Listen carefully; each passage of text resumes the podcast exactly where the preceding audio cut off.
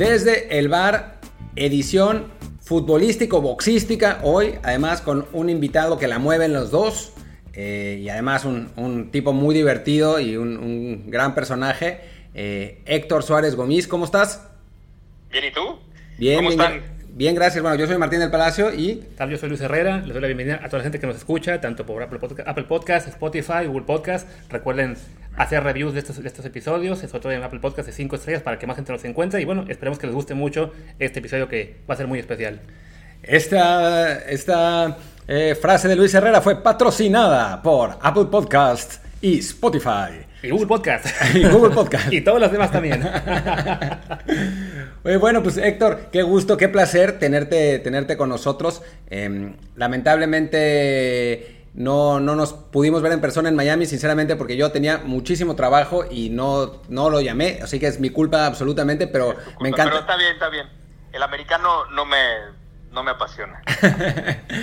pero bueno, me, me, encanta, me, encanta la idea de que podamos platicar eh, ahora sí en voz. Y, y bueno, pues em, empezando preguntándote, ¿cómo te hiciste tan, tan aficionado al foot?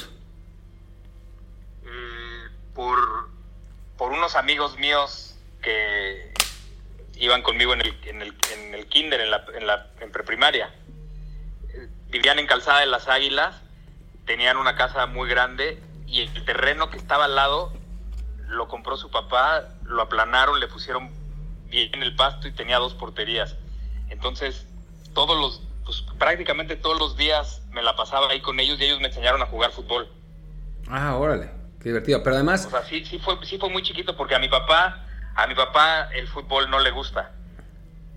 Qué curioso. Bueno, a mí me pasa lo mismo. Mi papá no es para nada futbolero y a mí pues, de casualidad me, me agarró la, fiebre así, pero de una manera un poco, un poco distinta. Me enfermé durante el Mundial 82 y vi todos los partidos. no, no, podía ir a la escuela, así que me eché todos los partidos y me hice pambolerísimo. Pero bueno, es, es, es interesante cómo uno puede... bueno, para ese Mundial mi papá me compró una tele Sony Triniton portátil muy chiquita y también vi todos los partidos. ¿Cuántos años tenías? además fue, a ver, pues tenía 13. 13. Además, eh, eh, pasamos la Navidad del 81 y el Año Nuevo del 81-82 en España, entonces me compré cualquier cantidad de playeras con el pinche naranjito. Este, estaba yo feliz de que, de que ahí iba a ser el Mundial y, y aunque no jugara México, yo no lo tenía presente, me, valió gorro y sí vi todos los partidos, que, que, además fue el primer mundial de 24 equipos y con una... Eh, a mí me gustaba más cómo se hacía ahí, porque después de la primera ronda se volvían a hacer grupos de tres y otra vez round robin y de ahí salían los semifinalistas. ¿Te acuerdas de eso? Sí, sí, claro, claro. Eh, pasa si que... no, nunca hubiéramos tenido el Argentina-Italia y Argentina-Brasil y Brasil-Italia. Sí, que ese, ese grupo pues nadie, nadie lo esperaba realmente. Tocó ese grupo y también, no sé si te acuerdas, otros grupos eran España, Alemania e Inglaterra. Que obviamente no, no, no, no fueron tan buenos partidos, pero también era un grupo de, terror. No, pero eh, a mí, me, a mí me parecía mucho más atractivo así que a este, eliminación directa. Sí, porque a fin de cuentas pues, permite que haya más partidos entre los equipos fuertes, a diferencia del formato actual que entre que son muchísimos equipos, los grupos muy diluidos, quedan fuera dos o tres de los importantes en la primera fase, ya para cuando llegas a cuartos de final, encontrarte un partido bueno este, es, es complicado, ¿no? O sea, hay, hay muy pocos por, por Pero no sé por qué lo cambiaron, o sea, de ahí a, México 86 le volvieron a hacer como antes. Yo creo que... Eh sinceramente creo que fue por el tercer partido de esa, de esa ronda de grupos, porque quizás el tercer partido podía no... Eh, o no entrañar ningún significado si el, un equipo ya había ganado los dos primeros. O, todo. O, todo, o eh, pues ser sujeto a, especulación, ¿no? Porque puede ser que un equipo necesitara un punto y el otro ya estuviera eliminado, no sé, ¿no? O sea, me imagino que, que, fue por ahí. Alemania, ¿No fue Alemania-Austria por el que Sí. Este, ¿Se hizo algo así? Fue, pero, en pero eso fue en la primera fase, que fue ahí fue, Sí, en la primera fase para calificar. Sí, ahí decidieron que todo que los dos partidos de la que cerraban a la misma hora. Exacto, fueron a la misma hora porque Alemania y Austria se pusieron de acuerdo para el único resultado que les daba a los dos el pase, que eran 1-0 de Alemania, y dejaron fuera a Argelia, que era un equipo increíble en ese mundial. Sí, me acuerdo que le había ganado a Alemania. Sí, 2-1, 2-1, 2-1. sí, sí, sí. Y la, y la sorpresa de Camerún en ese, en ese mundial. En ese también, aunque no pasó, empató con, con Italia. Empató todos. Empató todos, claro, con Italia, con, Chi- con Chile y con Polonia. Y al final no pasó. Si no te acuerdas que el presidente italiano declaró que parecían bailarinas de ballet y al final quedaron campeones. Fue con Perú, no con Chile. ¿Qué? No, Con Perú, con razón. Perú, sí, sí. Con Sí, Perú. con Camerún, perdón, sí. sí. Eh, sí, sí, sí. Sí, porque además Italia Y, había mi empezado. primer- y el primer mundial consciente, o sea, porque pues también ya vivía yo y existía en el 70 y en el 74 fue eh, Argentina 78. Uy, mi más sentido pésame. Porque, porque además este, el premundial fue en México y, este, y pues había cualquier cantidad de, de comerciales de la selección, de la selección, de la selección y pues estás chiquito y apenas empezaba a jugar bien, por supuesto que estaba yo emocionado y madres. Sí, bueno, yo ahora con un, en un proyecto con, con Ramón Raya estoy viendo todos los partidos de, de los Mundiales de México. Y pues ya vi, ya vi 78. Hijo, que si hubiera sido niño hubiera llorado mucho, creo. Sa- sa- ¿Sabes una cosa? No me, no me dolía. Me, me valió madre. O sea, no, no estaba todavía la pasión. O sea, no fue como cuando en México 86. Y sabes que para mí en México 86, eh, yo era, en, en 82 me enamoré así mal de la selección francesa. Y de Qué Platini. cosa, ¿verdad? ¿Qué cosa? En 82. Y entonces en 80 Ganá, Alain Girés, no, bueno. uf. Rostó. eh, Sí, sí, sí, sí. eh, y, ento- y Pero entonces... los, tres mosquete- los tres mosqueteros eran Tiganá, Girés y Platini, y ¿no? Platini. Y después eh, se hizo el cuadrado mágico con Luis Fernández. También. Y entonces, en 86, yo no le iba a México, le iba a Francia. Y cuando México... ¿Y ¿Qué manera, qué manera de... Fue, fue ese partido terrible contra Alemania? Sí, caray. Pero no, ¿en cuál fue donde sacan conmocionado al, al delantero? A Batistón en, España 80 o en- en 82, en México, en Sevilla. Iba a México, en España, Qué en cosa, Sevilla. ¿eh? Qué cosa de, de- O sea, creo que es el foul más espantoso de la historia de los mundiales. Sí, y además que no hayan marcado nada. O sea, deja, deja Nada. la roja, que era rojísima, que no hayan marcado ni siquiera foul.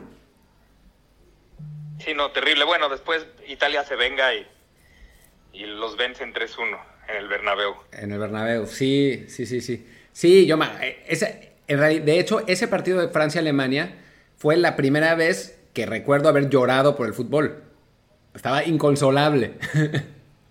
Yo también lloré, Y pero luego- porque era un bebé, literalmente. Literalmente. Sí. Y luego, dos años después es cuando gana Francia la Eurocopa, ¿no? Sí, sí, sí. A España. Exacto, con un error de, arco- de arconada. Sí, sí. Me, me, me acuerdo bien y me acuerdo bien de Francia en, en, en México 86, por supuesto. Que además tenía unos uniformes increíbles, Francia. En ese tiempo son así, clásicos totales. Pero me acuerdo mucho de Dinamarca, me acuerdo mucho de la, de la gran sorpresa de Dinamarca cuando le ganan 2-0 a Alemania y después cómo los golea España 5-1. Sí, no. en, el, en Puebla. Yo fui al, al, al Corregidora, es que además en el 86 pasó algo terrible. Era, ¿qué nos pasa? El programa de mi papá era lo máximo y mi papá era la máxima estrella, entonces nos llegaron boletos para todos los partidos. Uy. Y te Espérate. fuiste a todos, ¿no? No, y entonces mi mamá se dejó ir con la corriente esta de que es que a lo mejor hay bombas y los regresó. no.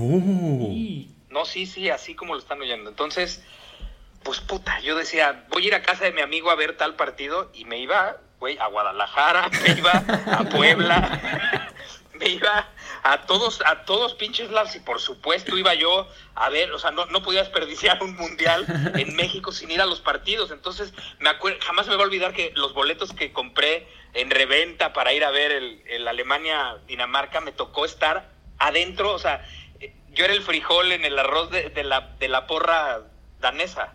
Ay, qué buena onda. Loquísimos, ¿eh? Loquísimos.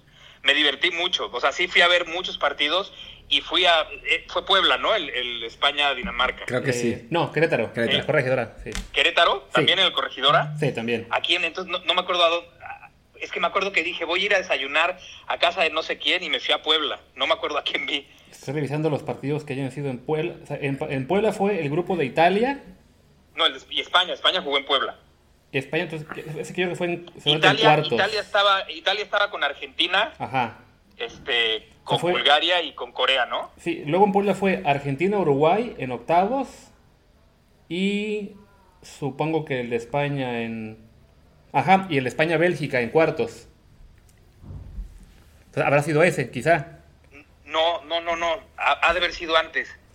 Porque después me fui, o sea, porque en el Azteca sí vi eh, Argentina-Inglaterra. Sí, fue la que Argentina-Uruguay. sí ya, para el- la que sí ya no conseguí, y Argentina-Bélgica, y al que sí ya no conseguí, evidentemente fue para la final. Ya, lástima. Sí, a mí no me llevaron.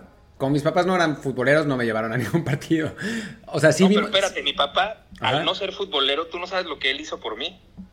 A ver. O sea, este güey, pues, este, llegábamos, si- siempre llegaba yo de la mano a la puerta donde, al túnel del Azteca donde se entraba directo al, en ese entonces se, se le llamaba palco de honor, que tenía más el techo era naranja. Y entonces lo saludaban los güeyes de la puerta, don Héctor y la chingada, y pasábamos, no teníamos boletos ni nada, y llegábamos y nos sentábamos en el palco de honor a ver todos los partidos Puta, qué buena onda.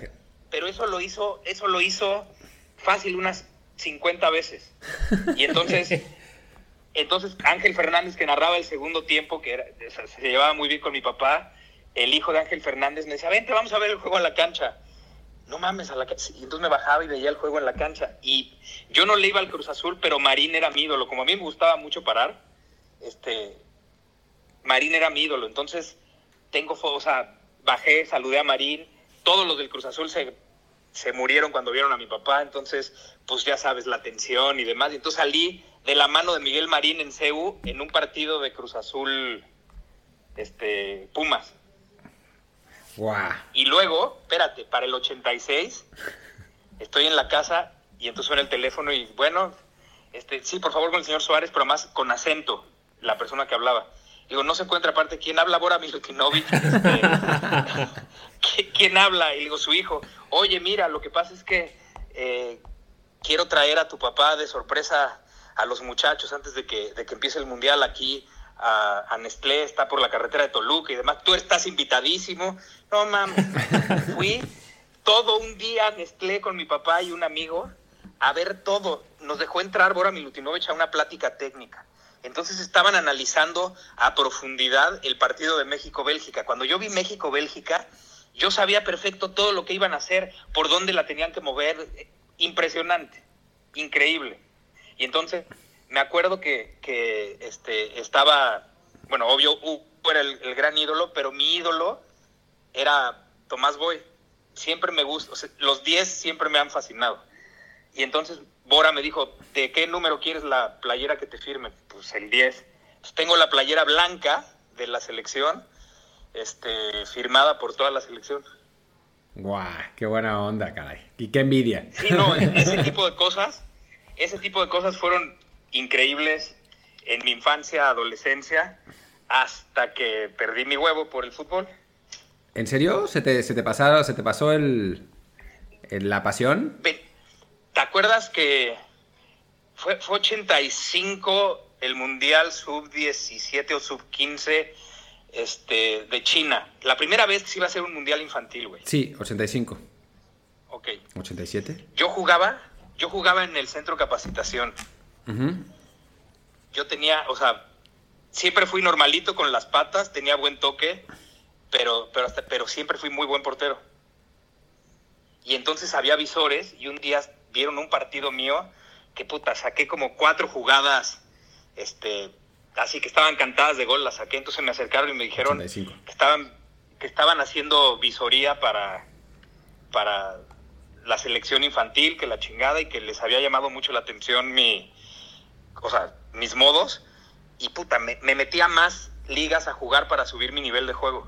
Y en una en el Ajusco, este, para más de puros güeyes, yo tenía, cabrón, 14. De Órale. güeyes ya de 20, de 21 y así. Y entonces estaba, estaba en el llano, en, en el Ajusco, y le filtran un balón que al recibirlo el delantero no la recibe bien y la adelanta de más. Entonces yo le salgo, o sea, yo salgo al área grande a, a agarrar la bola y él se barre y se barre y se barre más. Obviamente se barrió para pegarme. Él no sabía que me iba a reventar un huevo y me reventó un huevo. Ah, o sea, perdiste un huevo literal. Sí, literal. Wow, no sabía eso. Yo pensé que por decir perdí un huevo, pensé que ya no, ya no te importaba tanto, habías perdido como la pasión. no que realmente no, habías no, perdido no, un huevo. No, güey. la pasión por el foot, la pasión por el foot, este, ha ido, o sea, siempre va a crecer. De hecho, soy, fui americanista, pero más que Azcárraga, güey. O sea, hasta que corrieron a Ben Hacker. Ah, sí.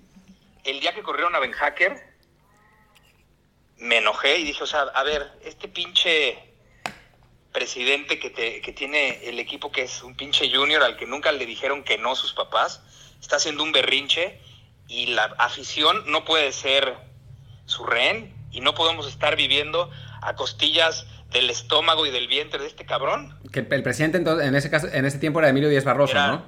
Sí. Y tú te acuerdas de esa América, ¿no? O sea, por favor, hace años, o sea, yo creo que ese año es uno de los años de mejor nivel de fútbol del fútbol, o sea, de la Liga Mexicana. Porque además Chivas no se iba a dejar y los dirigía Alberto Guerra, ¿te acuerdas? Sí, sí, Y. Cruz Azul no se iba a dejar y los, y los dirigía Tena. Pero además Villic, el, el- la competencia entre Villic y Hermosillo para el campeón goleador fue impresionante. O sea, ese torneo fue una locura. Claro, lo, lo terminó ganando. El Necaxa. El Necaxa. el Sí, Necaxa fue campeón, sí. Fue lo curioso, o sea que estaban ahí tres grandes a tope y fue Necaxa el que acabó siendo el mejor de todos. Y que Necaxa tenía No, un pinche también, equipazo equipazo, también. claro. Qué equipazo, ¿eh? Sí, Aguinaga. No, no, no, qué equipazo. Pero, pero entonces ahí dejé de irle al América. Obviamente pasaron unos tres años para que se me. O sea, para agitarme y quitármelo de encima. Y ya soy totalmente anti. Y después creces, estudias, lees. Y pues te das cuenta que representa toda la mierda que no nos gusta de México, ¿no? O sea, la corrupción, el dedazo, el de- eso es el América, eso representa ese equipo. ¿Y ahora a quién le vas? No le voy a ninguno, me parece muy aburrida la Liga Mexicana hasta que empiezan los playoffs o la famosa liguilla. Eh, y, y- y es cuando la veo. O si hay un partido como América Cruz Azul o en, en- en estas épocas América Tigres, lo veo, pero no, no me apasiona. Me apasiona muchísimo la Champions, eso sí. Y en Europa, ¿a quién le vas? No, pues si soy hijo de catalana, ¿tú a quién crees que le voy desde que nací? Al español Sin de Barcelona. saber, ah, no. Sin saber, sin saber, además realmente sin saber y curiosamente, eh, o sea, en, en- en esto de, si lo vemos romántica y filosóficamente, pues toda la filosofía y el romanticismo del Barcelona me gusta mucho. Sí, que después ya uno empieza a, a hurgarle Ah, un sí, a poco y ya, no sé. a Uno estudia no y también. Obviamente, que tampoco es muy cierto, pero sí es, sí se hace, sí se apega más a ese romanticismo que todos los demás equipos. Sí, sobre todo, o sea, el, el Barcelona retomó mucho eso eh, cuando la época de Guardiola, ¿no? Que se, que se intentó eh, desde el juego transmitir esa, esa esencia eh, tanto filosófica como estética, ¿no? Ahora este Barcelona, pues bastante menos. Pero... No, bueno, sí, pero, pero a lo que voy es, tienen, tienen un concepto. Y hay una idea, y, finalmente hay una idea romántica. Mira, desde que el pinche Franco mandó quitar su bandera de- del club y puso la de España y demás. Hay, hay todo un rollo muy... Y yo que crecí en la casa con abuelos refugiados, imagínate todo lo que oía todos los días. El Real Madrid es el equipo de Franco, imagínate. Entonces, cuando Hugo Sánchez juega en el Real Madrid y quiero ver los juegos del Real Madrid, mi abuela se vuelve loca. Ah, sí. Sí, yo, yo he visto y he querido que gane el Real Madrid cuando jugaba Hugo, por supuesto, y cuando jugaba Zidane. ya, bueno, es que Zidane Sí. también era una cosa... No, no, qué cosa, puf, qué cosa, qué cosa es para mí el, el futbolista más elegante de la historia. Sí, es muy posible. O sea, a nivel de elegancia, digo, no nos tocó ver a Di Stefano, cosas así, ¿no? Pero, No, pues, pero de lo que nos pues, tocó... Tienes, tienes, tienes que decir lo que tú viste, o si has visto videos, todos, pues sí, pero de Di Stéfano no hay tantas cosas. Y la manera, la técnica individual de Zidane era una belleza. Sí. O sea, no estoy diciendo que es el mejor jugador del mundo, eh, debe de estar dentro de los 10 sin duda, pero, pero su técnica, cómo se movía, cómo bajaba la pelota, cómo pasaba, todo era con mucha clase y con mucha elegancia, como la elegancia con la que jugaba esa Francia de la que tú te enamoraste, que eran, eran así, estéticamente era una belleza. Sí, claro, de esos equipos o jugadores, digo, Zidane sí fue campeón, pero de los que te acuerdas aunque no hayan ganado, ¿no? Que eso para la generación de atrás de la nuestra debió haber sido la Holanda de 74, ¿no? Sí, que después ves videos, porque obviamente apasionado del fútbol, yo quise saber qué era el fútbol total, pero visual, o sea, ya me lo explicaste, güey, no me, suena, no me suena nada y no me dice nada. Y hay muchas escenas del Mundial de Alemania 74 cuando hace cuenta, le llega la bola a alguien y llegan siete alemanes directo al, al, al güey que recibió la bola, eso era impresionante.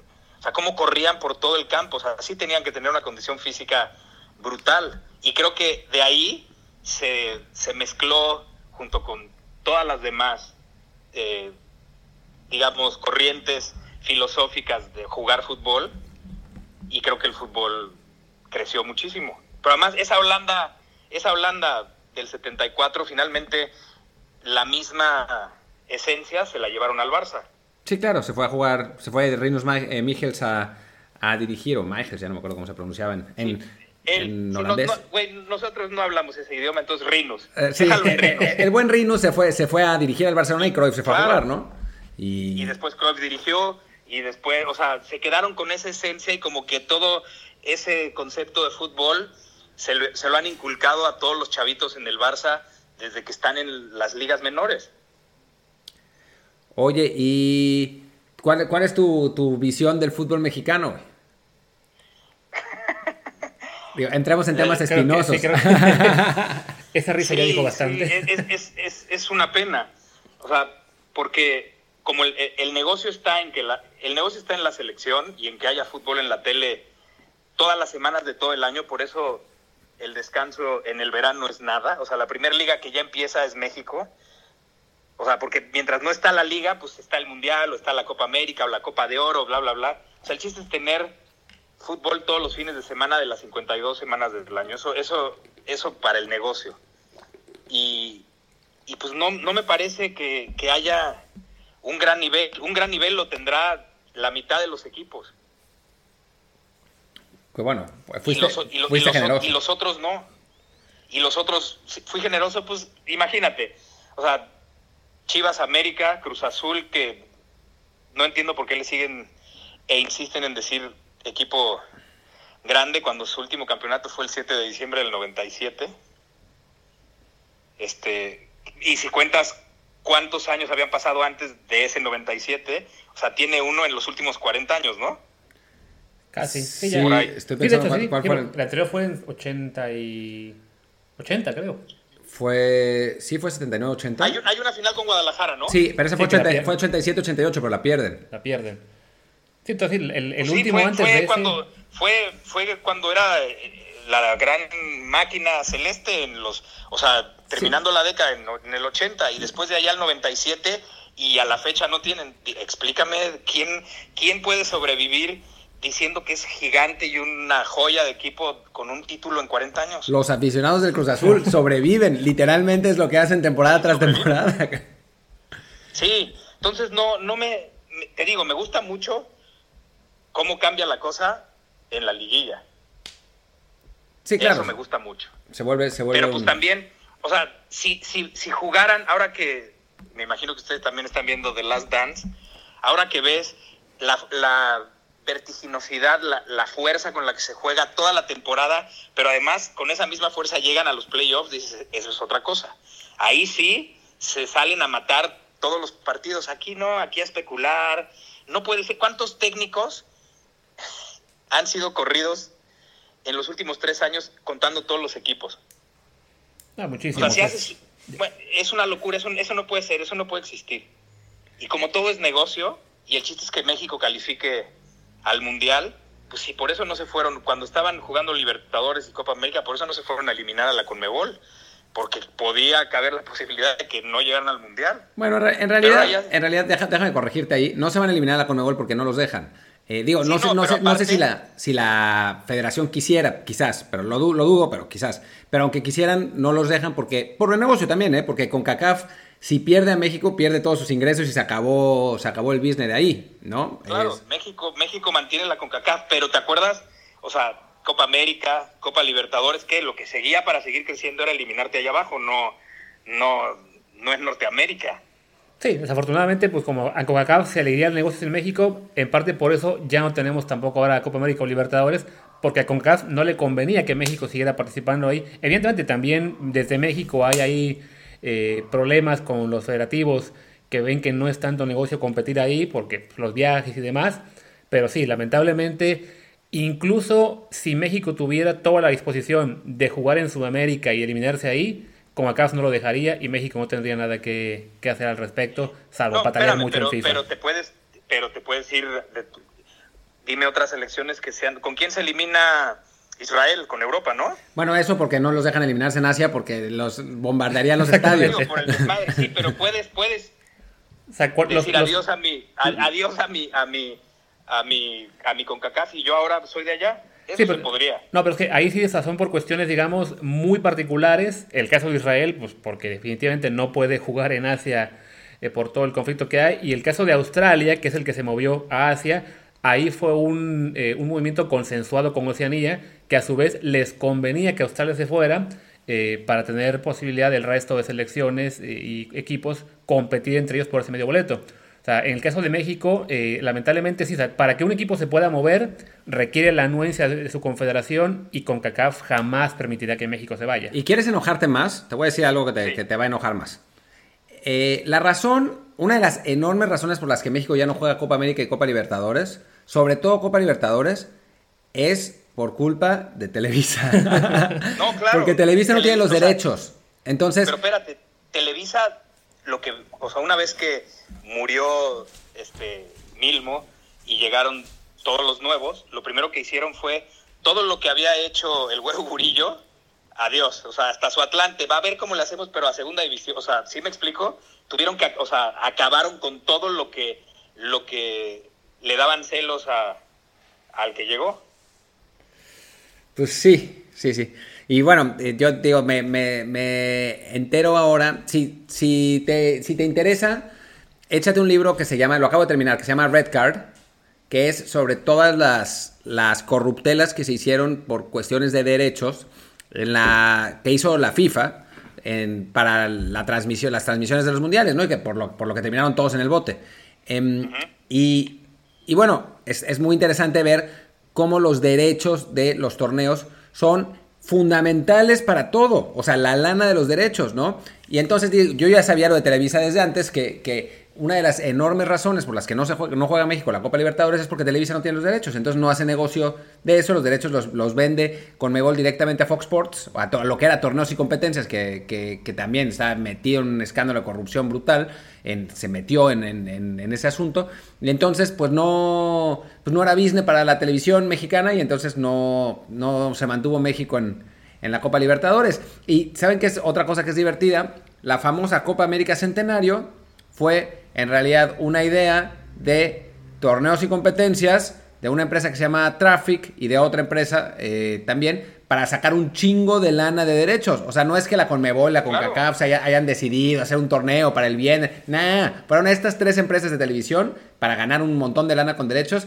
Y pues sí los ganaron, pero todos acabaron en el bote. sí, digo, pero pues eh, eh, entonces, bueno, regresemos el tiempo a 10 minutos atrás y vuelven a preguntar qué tal el fútbol mexicano. no, yo creo que ya estamos. Sí. de hecho, cuando mencionaste de que solamente ves la liguilla, la verdad es que la liguilla es lo que salvan. O sea, de entrada es la, mejor parte del torneo mexicano en términos de nivel. Y, y, menos mal que el resto de ligas no quiere tener ese formato. Porque el, el día que a Europa se le ocurra probar con liguilla para definir el campeón, pues se nos acabó la, parte buena a nosotros. Porque a fin de cuentas, o sea, por más que en México muchos fans digan, no, deberíamos hacer torneo largo como en Europa y a puntos, eso sería aburridísimo. O sea, lo vemos aquí en Europa cuando tenemos ligas en las que la Juventus gana por 10 Europa no lo hace. Europa no lo hace porque tiene otras dos competencias europeas con todas las ligas donde sí está establecido así y está correcto. O sea, qué bueno qué bueno que existe la Champions, qué bueno que nos podemos sentar los martes y los miércoles, que eso es lo a estas alturas ya estaríamos, ya hubiéramos visto la final, estaríamos por ver la final. Sí, no, pero por ejemplo, en, Europa, en Bélgica, sí tienen un formato, no de liguilla, pero sí digamos eh, con una segunda fase por el campeonato, este, que hace más o menos más atractivo para los equipos que son tercer o cuarto lugar del torneo, o sea, les da más posibilidades de ser campeones, rara vez lo logran, pero, pero sí hay más, eh, digamos, más emoción. Entonces, si algún día se le ocurriera a España o Inglaterra experimentar de, bueno, vamos a hacer un año con formato de, de playoff, algo por, por, el estilo, no lo sueltan. Pero sería divertido. Oye, ¿Te, te imaginas no, espérame, la... espérame, espérame. Ojo, cuando Hugo estaba en España, él les platicó, o sea, por Hugo, por Hugo se platicó el sistema mexicano y el torneo español se hizo una vez con liguilla. Sí, no fue exactamente liguilla, hicieron una, una especie bueno, de round final de, de, grupo, pero sí es cierto.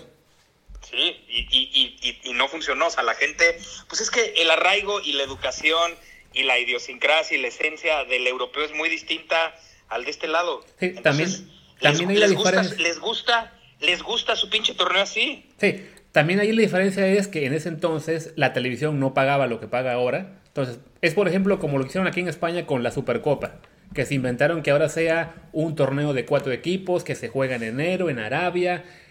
Y a nadie le gusta porque de repente este año, por ejemplo, la acabó ganando el Real Madrid, que no fue ni campeón de Copa, ni de Liga, ni subcampeón de nada, y de algún modo es supercampeón de España, pero económicamente para las televisoras fue un hitazo, ¿no? Entonces, sí, pones de repente un formato así en Inglaterra, por ejemplo, en el que pues tendremos un round robin con los cuatro grandes de Inglaterra, la, las ganas serían millonarias y dirían, sí, ah, pero, ahora pero, lo hacemos ojo, siempre. El nivel, compárame el nivel del fútbol español, ojo, de media tabla para arriba al nivel de fútbol mexicano o de CONCACAF de media tabla para arriba. O sea, no, obvio. Lo que, lo que organicen con los cuatro mejores, los ocho mejores, va a ser de un nivel bestial. Sí, no, pues estaría increíble. O sea, te, te, imaginas, no sé, semifinales Chelsea, Manchester City, Manchester United, imagínate, Liverpool. Imagínate, oh, imagínate. Es una Uf, locura. Digo, se, se, muere la FA Cup, ¿no? Pero, pero sería muy divertido. Pero también la, la FA Cup es el torneo más antiguo, ¿no? Sí, sí, sí. sí a ellos o sea, también hay que darle, hay que darle, podrían darle un girito.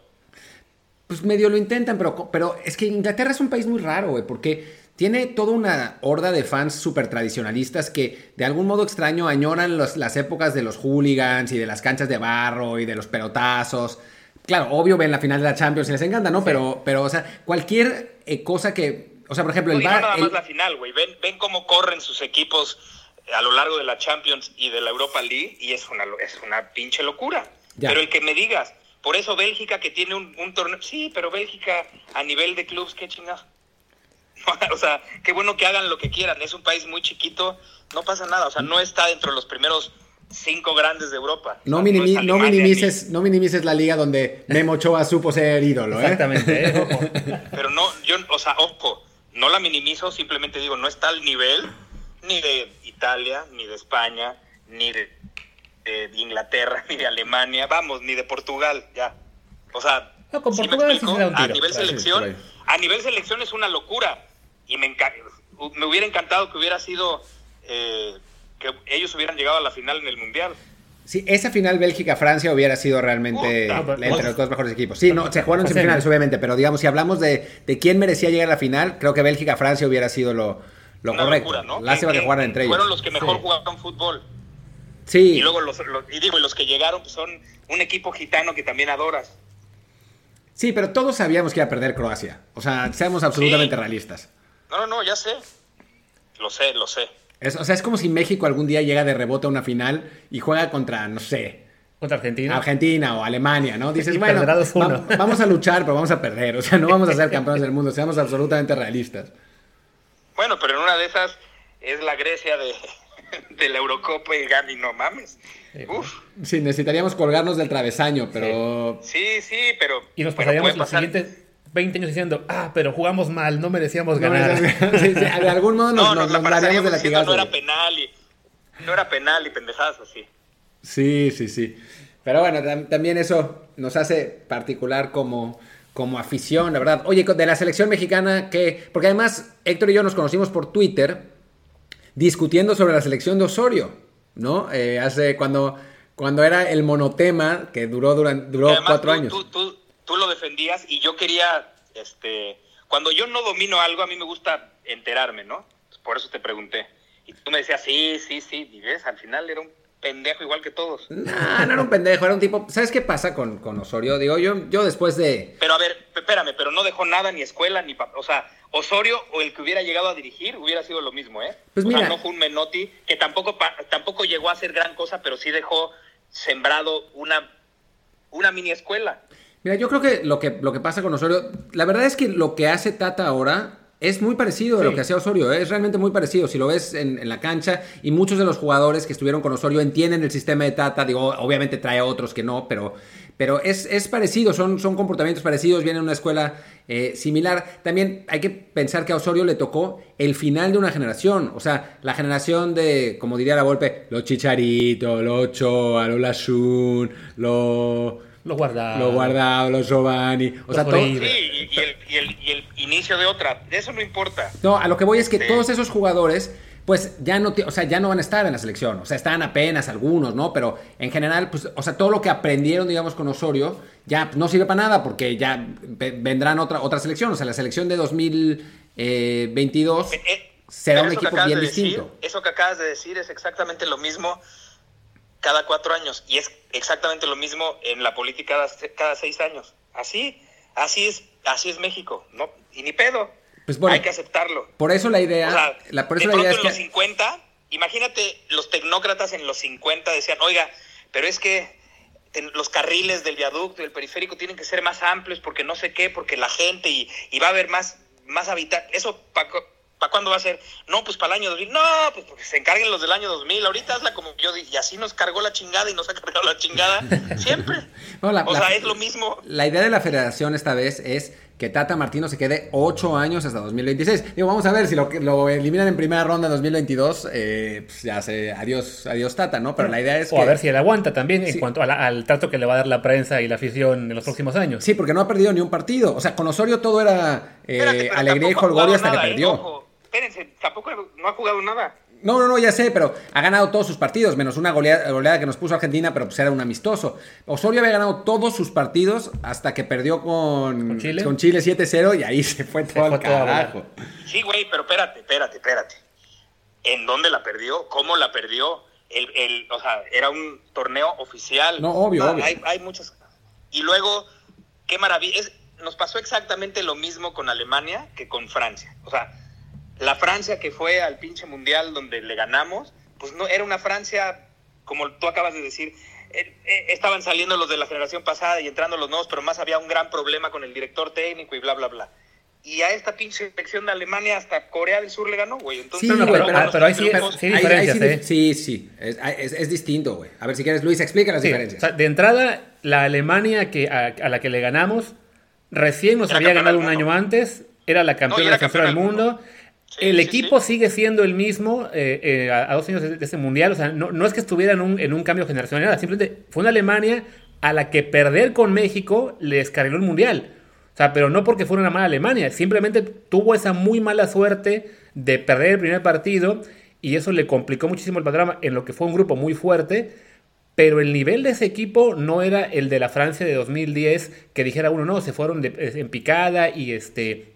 Es que sabes y- una o cosa. sea, simplemente al le- ser un torneo al- corto de tres partidos, pierdes el primero, se te complica mucho, ¿no?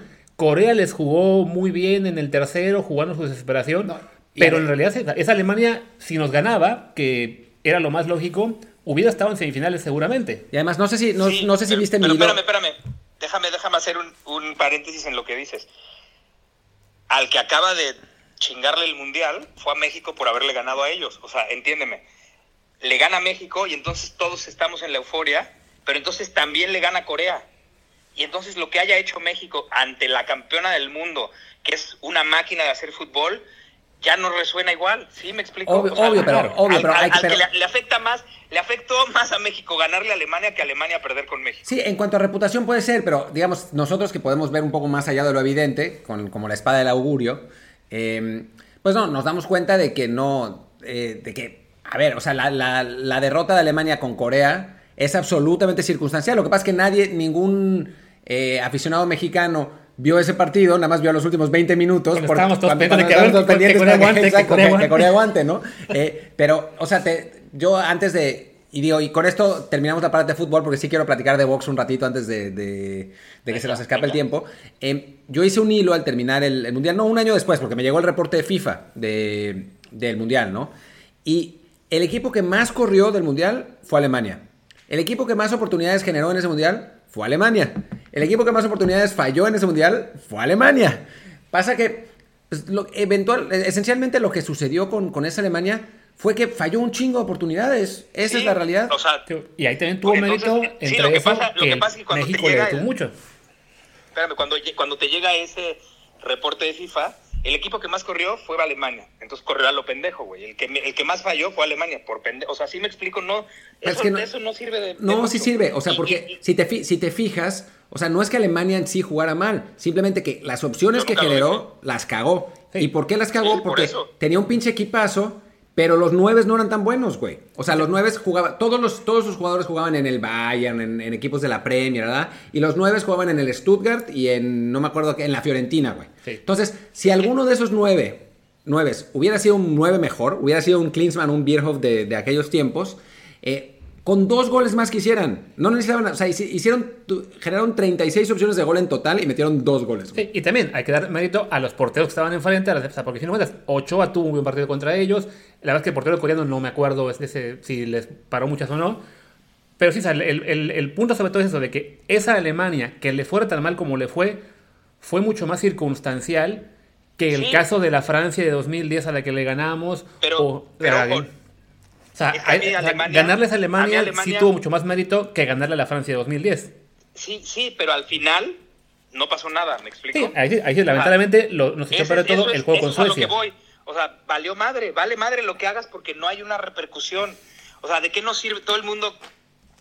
No todo el mundo. Los comentaristas porristas de la selección. Es que desde el 94 hasta acá, nada más había- han calificado a la segunda ronda México y Brasil. Pues sí, güey, pero Brasil ha sido campeón tres veces eh, con esas calificaciones y México se queda en el puto mismo partido. Pues sí, o sea, pero- no pasa nada. Pero A también seamos, le- seamos Espérame. realistas, güey. O sea, no tenemos los jugadores de Brasil, güey. O sea, no, los pero- generamos, pero, oye, ni cerca. ni- y tampoco Costa Rica tiene los nuestros, ¿eh? Y ellos ya llegaron más lejos. A Una- lo que voy es... Una vez, Una de, vez, una vez de. 8. Y una, vez de ocho. O sea, es la- Nosotros, O sea, para nosotros mí- ni una de ocho, ¿eh? No, claro, o sea, México tiene el, el gran pero de que siempre se queda en la misma, en la misma ronda. También se le debe reconocer el gran mérito de siempre llegar a esa ronda. Evidentemente, o sea, si nos preguntaran a nosotros qué quisiéramos, haber llegado siete veces seguidas, o ocho, ya no recuerdo cuántos son, a octavos de final, o que en lugar de eso, haber quedado fuera en grupos en dos y haber llegado a una semifinal, todos preferiríamos haber llegado a una semifinal. Una semifinal, a Pero huevo. sí, también, pero digamos que aquí es como un poco de, bueno, lo- matizar lo, y que le urge, ver lo, que bueno le y urge lo al malo también. mexicano es una putiza. O sea, es no ¿Otra? calificar un mundial. Sí, de, a de veras. Pero, que, Ya pero- tuvimos varias. pero real- pero realmente, todo. realmente lo crees, güey. Los pinches, de- los pinches directivos no van a cambiar, güey. Uy, no va a cabrón, cambiar. Si no hubiéramos cali- si, si no cayese ese gol de Estados Unidos, yo, yo estoy convencido de que no hubiera pasado yo, nada, yo güey. creo que eso- yo creo que se hubieran simbrado, pero algo así tiene que pasar para que entonces haya, no te digo que un cambio radical, haya un ligero cambio. Es que se han sembrado ya varias, veces. O sea, a fin de cuentas, o sea, cambios radicales ha habido, tanto en cambios de técnicos como cuando se fue la Volpe para dar paso a Hugo y de repente echar a Hugo porque quedó fuera del preolímpico, este, o echar al Piojo porque le pegó a Martinoli y no recuerdo qué otro cambio así, el cambio de Bora pero- por la puente faltando seis meses para el Mundial.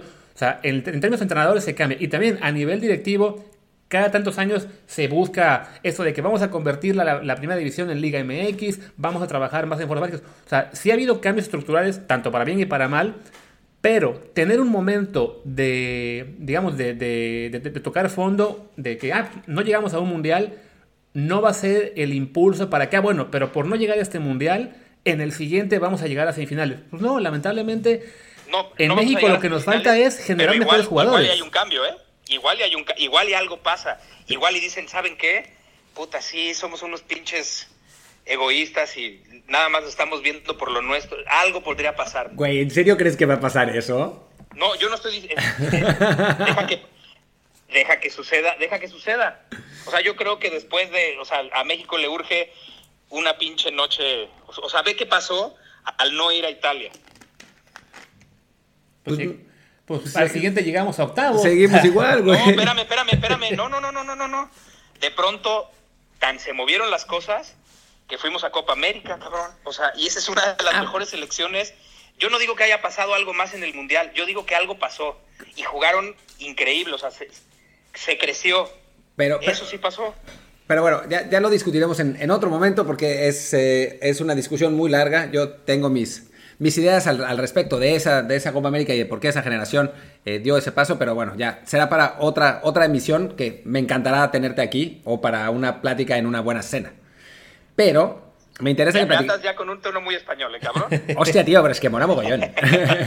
años y años aquí, tío. No, pero me, interesa que platiquemos de boxeo, más, más, más allá de nuestra, de nuestra polémica de Ali Tyson, porque Héctor sabe un montón, o sea, realmente un montón, al punto que ya estuviste en narraciones, ¿no? Recientemente. Cuando regresé a Televisa en el 2013, Javier Alarcón, que sabía que me encantaba el box, me propone comentar el box. Entonces le, entonces le digo, déjame pensarlo, le platico a mi papá y mi papá directamente me dijo, a ver, cabrón, es lo que llevas haciendo 15 años, eh, diciéndolo a la tele, cabrón, y junto a mí, ahora díselo a la gente. Entonces dije que sí. Y, y pues no creo que me haya ido nada mal. O sea, gente importante como el hermano de Chávez, Chávez, Nacho Beristain y varios más, o sea, sí llegaban y me decían, güey, ¿por qué ves así el box? O sea, ¿de dónde, ¿de dónde te viene esto? Pues me viene de que mi papá me sentaba en sus piernas desde los tres años a ver box y me, y me calcé guantes antes de aprender a patear un balón. Entonces, por la edad que tengo, me tocó una época muy buena de boxeadores mexicanos eh, desde chiquito, ver al Púas, ver a Zárate, ver a, este, a Herrera, a Montoya, a Lupe Pintor, a Mantequilla Nápoles, que era el ídolo más grande de mi papá. Eh, y ya después nos seguimos con, bueno, Miguel Canto, Chávez, el finito y, demás. Por eso, por eso me, me, vuelve tan, tan, tan loco y tan apasionado. Hablo de los mexicanos, pero pues me tocó a finales de los 70, principios de los 80 y casi toda la década, pues la época de oro de los pesos abajo de, no quiero decir los chicos, porque pues medio y welter no son chicos. Pero, no son pesados, ¿no? Sí, o sea, la época que además esto va a quedarse para la historia, así como la época, o sea, porque pon tú, si te avientas la historia de los pesos pesados, o sea, después de, si nos brincamos a Joe Louis y a, Marciano, o sea, todo empezaría con Floyd Patterson, que además él era manejado por tu ídolo, güey, por el que manejaba tu ídolo. Sí, sí, sí. Por D'Amato. Por claro. Viene, viene Floyd Patterson, surge Sonny Liston, que además la gente no sabe que Sonny Liston nada más defendió su título dos veces. En la revancha con Patterson y en la revancha con, con Patterson brinca Lee y le dice yo te voy a, quitar el trono, se hace la pelea, viene a Lee, empieza a dominar, ya sabes. Pero además el surgimiento de Ali cambia para siempre la historia del box. Claro. La manera en la que te promueves, la, manera en la que se hacen las peleas, eh, la manera en la que cómo se le considera un boxeador, que no nada más un güey que sabe tirar guantazos, sino además pensar y por todo lo, bueno, y, y, técnicamente también, güey. O sea, no se movía como un pesado de, la época, para nada. No, para nada, para nada. La agilidad que tenía en, en, las piernas, que es, es, más o menos un estilo parecido a la época muy, muy, muy buena de Sugar Ray Robinson. Y, y además boxeando para atrás. Claro. Que eso es dificilísimo. O sea, eso no lo dominan. O sea, podemos contar, yo creo que máximo cinco o seis boxeadores que dominaran la técnica de, boxear para atrás. Y además el, la repercusión social eh, y, de razas que hubo con Ali y políticas es, impresionante. Luego siguieron dominando, o sea, el box lo dominaban los pesados, porque viene Fraser, Foreman, eh, luego Larry Holmes, luego en los, en, en, en los 90 nos fuimos todos, o sea, antes de o sea, Tyson, que surge en el 80 y 6 y que reina, como tú dices, del 86 al 89 era lo mejor. Sí, que pasa también como Ali, ¿no? Que su mejor era antes de que le quitaran la licencia de box. Sí, exacto, de que lo metieran al bote. Que nunca estuvo en el bote, pero, o sea, técnicamente entró y salió, pero, pero esa era la mejor época. O sea, nos perdimos al mejor Ali. No, Ali. Ali, ah, Ali, Ali, Ali. O sea, le quitan la licencia para boxear. Para boxear, sí, no puede. Eh, y por eso se la pasa, digo, ya estaba con los musulmanes de afroamericanos y entonces se dedica a ser eh, pues una voz importante, además junto con el movimiento de Martin Luther King, o sea, ahí se juntaron muchas cosas. Pero en los 80 me tocó ver a Leonard a los, a los que se les conoce como los cuatro reyes. Leonard, Hagler, Hearns y Mano de Piedra. Y por allá hay un virrey que es eh, Wilfredo Benítez, que hasta la fecha sigue siendo el campeón mundial más joven de la historia del box.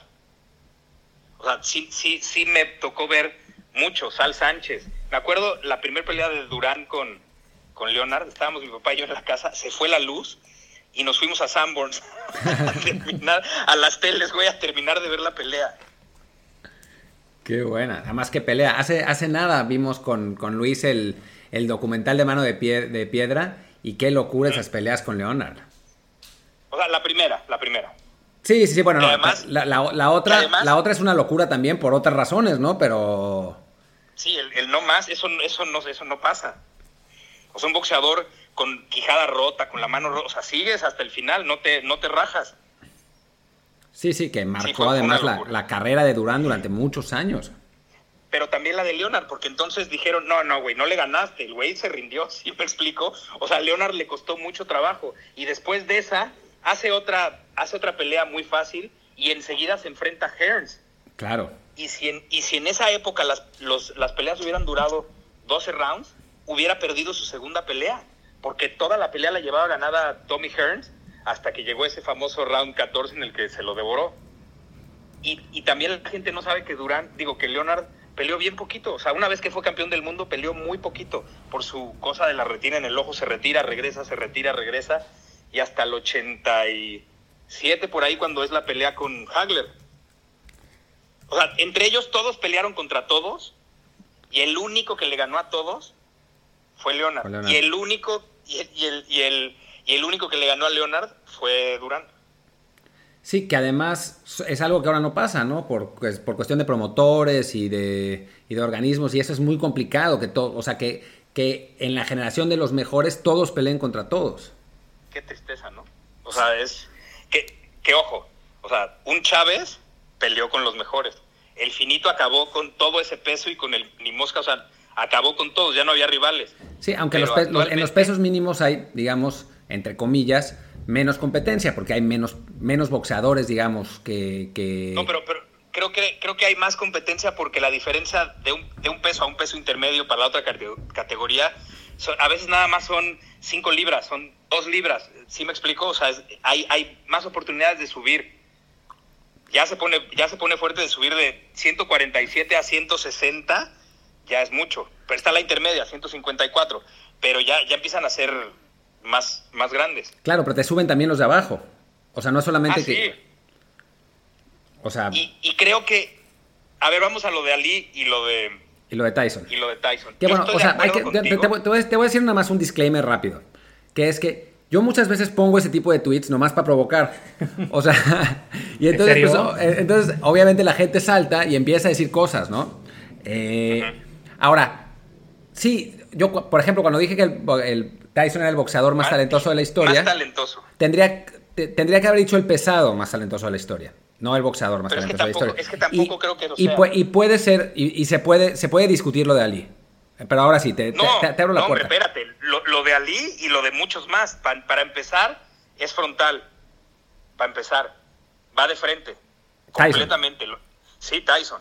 Por eso el movimiento de cintura, o sea, ese sí es una locura. No se ve, pero es que además Tyson es chiquito. O sea, para los pesos pesados, mide 1,76, ¿no? Sí, sí, sí, sí. Es muy chiquito. O sea, 5'8, 5'9, es muy chiquito, muy fuerte. Eh, ningún peso pesado por el peso y por el tamaño mueve la cintura como la mueve él. Nadie. Exacto. Eso sí, jamás en la historia, pero el box no es nada más la cintura. El box es caminar. El güey camina muy frontal. No nada más, o sea, dan demasiados pasos. La gente cree que caminar bien en el box es moverte mucho. No, es moverte muy poco y moverte bien. O sea, con pocos con muy pocos pasos, cerrarle los espacios los ángulos, a tu otro. Claro. Sí, no, y, y los espacios. Eh, que no se puede hacer sin pasos laterales y sin combinaciones. Entonces, para Tyson era muy fácil cerrarle los espacios a todos los demás porque tenían pavor, güey. O sea, no sabían qué hacer, no lo atacaban. Ahí la, ahí la tiene muy fácil. Era lo que le pasaba también a Sonny Liston, que me decías que no había habido un güey más asesino. No, sí. Sonny Liston, cuando estaba en la cárcel, la mafia le llevaba a boxeadores profesionales de peso completo a pelear box, o sea, peleas reales adentro de la cárcel. Un asesino brutal. Sí, lo, de, lo del asesino, lo del asesino no fui yo, ¿eh? Lo del asesino lo dijo alguien más y se y, siguió. Yo no, yo no había dicho lo del, lo del asesino. Sí, pero sí creo, o sea, ha habido varios, pues, y el otro es Foreman, que son, que, que además curiosamente, en, en, en la manera de caminar y de ir al frente son muy parecidos. Tyson, moviendo la cintura de lado a lado como resorte. ¿Sabes quién la movía así? Pero no se nota porque es más chiquito, Chávez. Sí, ya. Esa, esa, esa, esa cintura de goma para ir al frente. Y la gente que no, no entiende de box, ¿por qué la cintura? Porque es la manera más fácil de, quitarle, de quitarte todos los golpes que vienen rectos a ti y de poderte meter en la guardia del otro boxeador y sacar los, los golpes curvos. O sea, en una distancia corta, un golpe recto no te funciona mucho, te funcionan los golpes curvos. Es más fácil abrir Claro. y después cerrar arriba, ¿no? Entonces, eso lo hacía Tyson a la perfección. O sea, tú no ves a un Tyson haciendo la técnica de boxeo de entrada bien parado, ¿no? Que es con, si eres derecho, tu pie, tu pierna izquierda adelante y además tu pie apuntando siempre a tu rival para estar bien plantado. Y entonces al momento que tú vas a tirar los golpes, puedes mover la cintura y estás bien apoyado para que tus golpes tengan todavía más fuerza. Él iba siempre frontal, moviendo la cintura y sacaba los ganchos para todos lados o un upper y los güeyes estaban en el suelo. Sí, La es, rarísimo vez verlo tirando jabs a, a Tyson. Era. No, rarísimo. Si te acuerdas, acuérdate, es más, hasta cuando jugábamos, me imagino que tú también, Nintendo, el, el pinche jueguito de el punch Tyson, out, sí. eh, este, tenía las, las, los dos, este, los dos puños junto a la boca, que era lo que él siempre hacía, como que se los, se pegaban en el, en el, en el protector y en los labios, pero los dos puños pegados a la boca, y ahí caminaba de frente, aventando la cintura de lado a lado. O sea, eso sí, un golpe descomunal que con eso naces y con eso te quedas, ¿eh? Una vez que te vuelves veterano o viejo en el box, se te van las piernas, los reflejos, pero el golpe siempre lo conservas. Entonces eso siempre le va a funcionar a un cabrón que sabe pegar. Digo, el golpe es comunal y también la velocidad, güey. O sea, es un tipo. Total. Para los pesados es, es ridículo.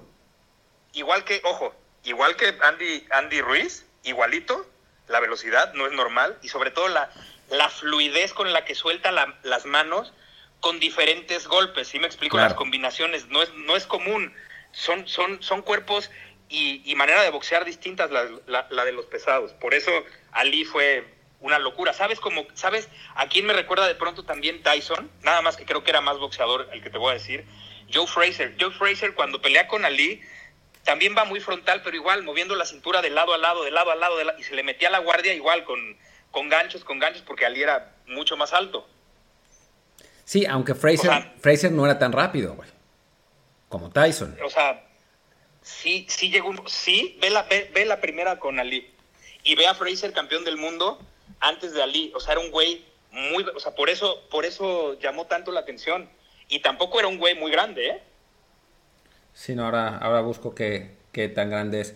Pues no, no, no nos queda muchísimo tiempo, lamentablemente, eh, porque hubiera estado bien eh, seguirle, pero no, no, as- acabas de dar una clínica de boxeo en, en 10 minutos. Está buenísimo realmente. No, o sea, es, es, es como yo lo veo, me explico. O sea, No, no, es- no nada más, no nada más me gusta, me aprendí a boxear desde chiquito. Rodolfo Martínez, este, me, me, él no sabe que yo, yo fui su alumno, evidentemente porque estaba muy chiquito. Mm. Él no sabe que, que me dio clases durante mucho tiempo, pero, pero me gusta mucho y, y, y entiendes más cuando ya te has subido a un, a un ring, no a romperte la madre, ¿eh? o sea, porque las tres veces que me llevaron a Tepito y, al, y a CEU me reventaron la madre, pues no te imaginas de qué manera. o sea, que es muy distinto cuando tú lo haces porque te gusta a que cuando lo hacen porque eso los va a sacar del lugar donde viven, ¿no? Sí, claro, obvio. El hambre, el ojo del tigre es muy, como decían en Rocky 3, es muy distinto. Sí, no. Pues por eh, eso no, por eso y otras cositas, no considero que fuera el más talentoso. En el momento que le pusieron un güey, quitemos las telarañas que tenía Tyson en la cabeza, pero en el momento que le pusieron un güey que lo empezó a llavear y lo empezó a mantener a distancia, y no nada más a distancia, a llavear y a rematar. que te- dices, Buster, dices Buster Douglas. Sí, que además llegó preparado impresionante. Nunca más fue lo mismo, pero el güey sabía boxear. No, y, en si, el y momento que si se algo tenía, Tyson, si algo tenía ese güey, era el jab, precisamente. Eh, Boxer Rhodes es más o menos lo único que tenía. Pero sí, era... No, y tenía, y, te- y tenía muy buena, o sea, y el, y el, y el cruzado de derecha, que así fue como lo, lo lo tiró. mantuvo a raya. Larry Holmes era otro güey que ojalá puedas ver en YouTube. O sea, no, Larry me Holmes lo vi, cuando- me- a mí me tocó de chavito. Güey, sí, pero no, no, a lo mejor no tienes consciente Claro. su jab. Es que a lo que voy es CompuBox, esta pinche computadora que se dedica a, a contar los golpes, pero además los golpes de poder y los de no poder. Hay boxeadores, esto es el- a lo que voy que te digo que yo no estoy de acuerdo, que su jab es como un recto de izquierda o un recto de derecha si eres zurdo. O sea, que no es un, un golpecito nada más para mantener a distancia. Entonces, cuentan mal. Larry, Larry Holmes es un güey que tiene un jab que es un golpe de poder. El Triple G es un golpe de poder. Cotto, en realidad el güey es zurdo, pero boxea de derecho. Entonces, su jab es izquierda. Su jab tiene que ser considerado como un golpe de poder porque sus jabs son como rectos de, de, de izquierda, ¿me explico? O sea, hay muchos boxeadores que sí el jab lo tienen como un golpe fuerte. Oye, y para, Buster Douglas lo tenía. para cerrar, ya como último, para, para cerrar con un poco de polémica, ¿cómo ves a Canelo? Lo que pasa es que no podemos cerrar así. No te lo puedo. Bueno, dinos cómo ves a Canelo y cerramos de otra manera. este, creo que hoy por hoy es el libra por libra el, el número uno. O sea, yo creo que a Canelo lo que mejor le pudo haber pasado en su vida, uno, perder con Mayweather, porque, y, de- y de la manera en la que pierde. O sea, yo sé que él nunca lo va a decir, ni Eddie, ni el Chepo lo van a decir abiertamente. Yo sé que saben que los llevó a la escuela. Yo sé que él sabe que no pudo hacer nada y que lo hizo ver muy mal. Pero que eso lo sabemos Entonces- todo, to- todos los que vimos la Sí, sí, pelea, creo que lo sabemos. No, bueno, además a mí me tocó comentarla y en la entrevista a Canelo yo le dije, güey, y se lo dije en la cara. No te creas el 114-114, ¿eh? No ganaste un solo round.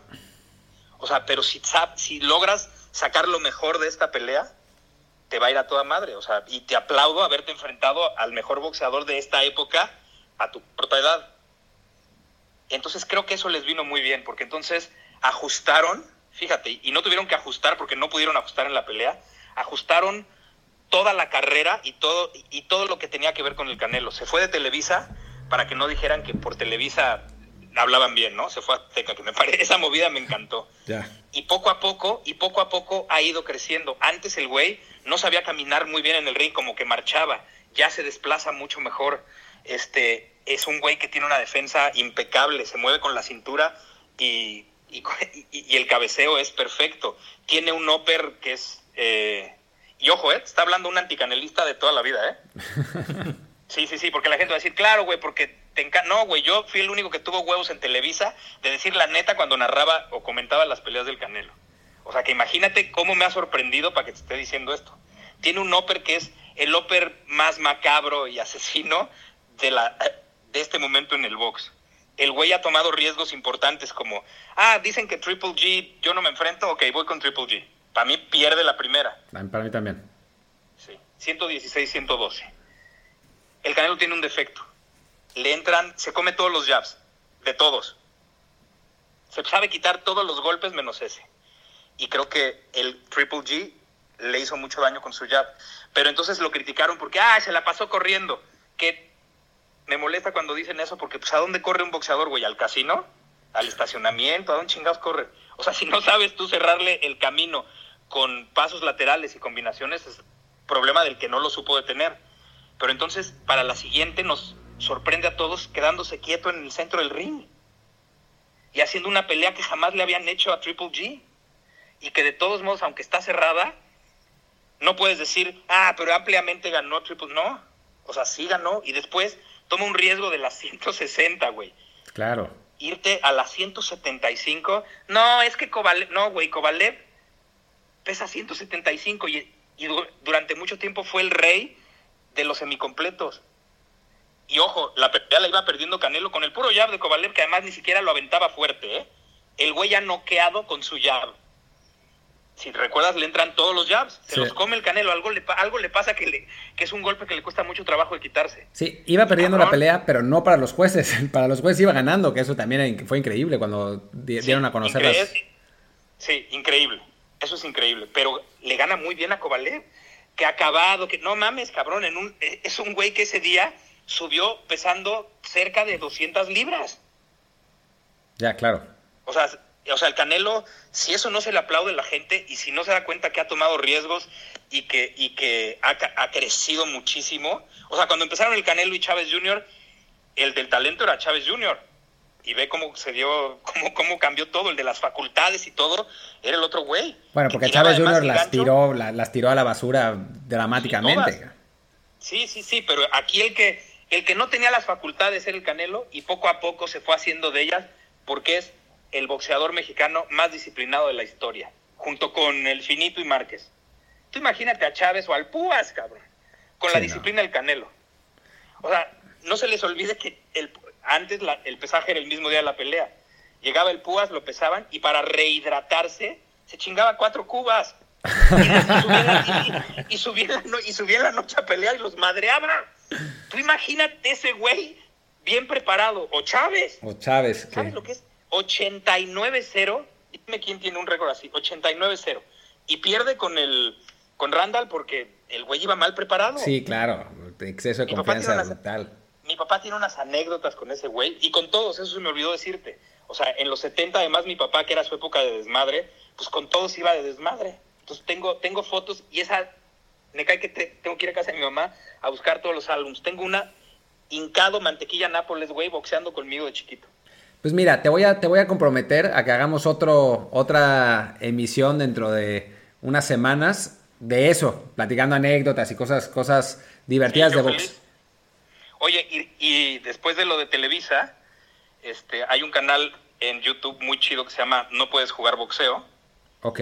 un periodista que sabe todo lo que te imaginas de box y que es muy serio y pro, se llama Ernesto Amador. Desde hace cuatro semanas, los jueves a las 10 de Miami, 9 de México, 7 de la costa oeste, que es donde él vive en Los Ángeles, hacemos lives de, de box por Instagram.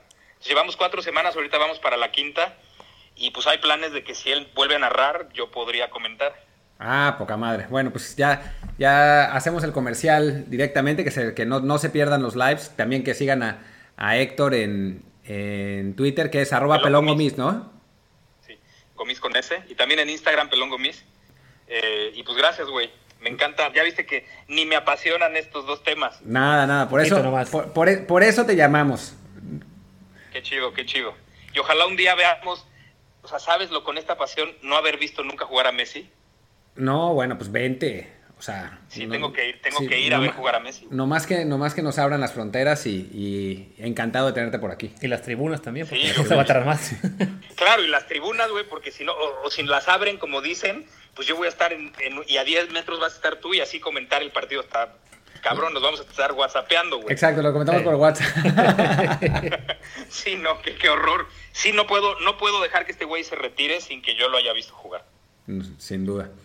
Bueno, pues Héctor Suárez Gomis, muchísimas gracias por haber estado con nosotros aquí en, Desde el Un Bar. placer. Y Luis, Pues nada, igual, muchas gracias a Héctor por estar con nosotros. Creo que No, es Luis, uno de los Martín. episodios más, más buenos que hemos tenido, sobre todo en esta época de pandemia en la que no hay, no hay muchos temas. Bueno, este fue un episodio más interesante. Yo creo que a los aficionados les va a gustar muchísimo. Y pues el recordatorio de que nos pueden escuchar en Apple Podcast, Google Podcast y Spotify, que nos den reviews de 5 estrellas.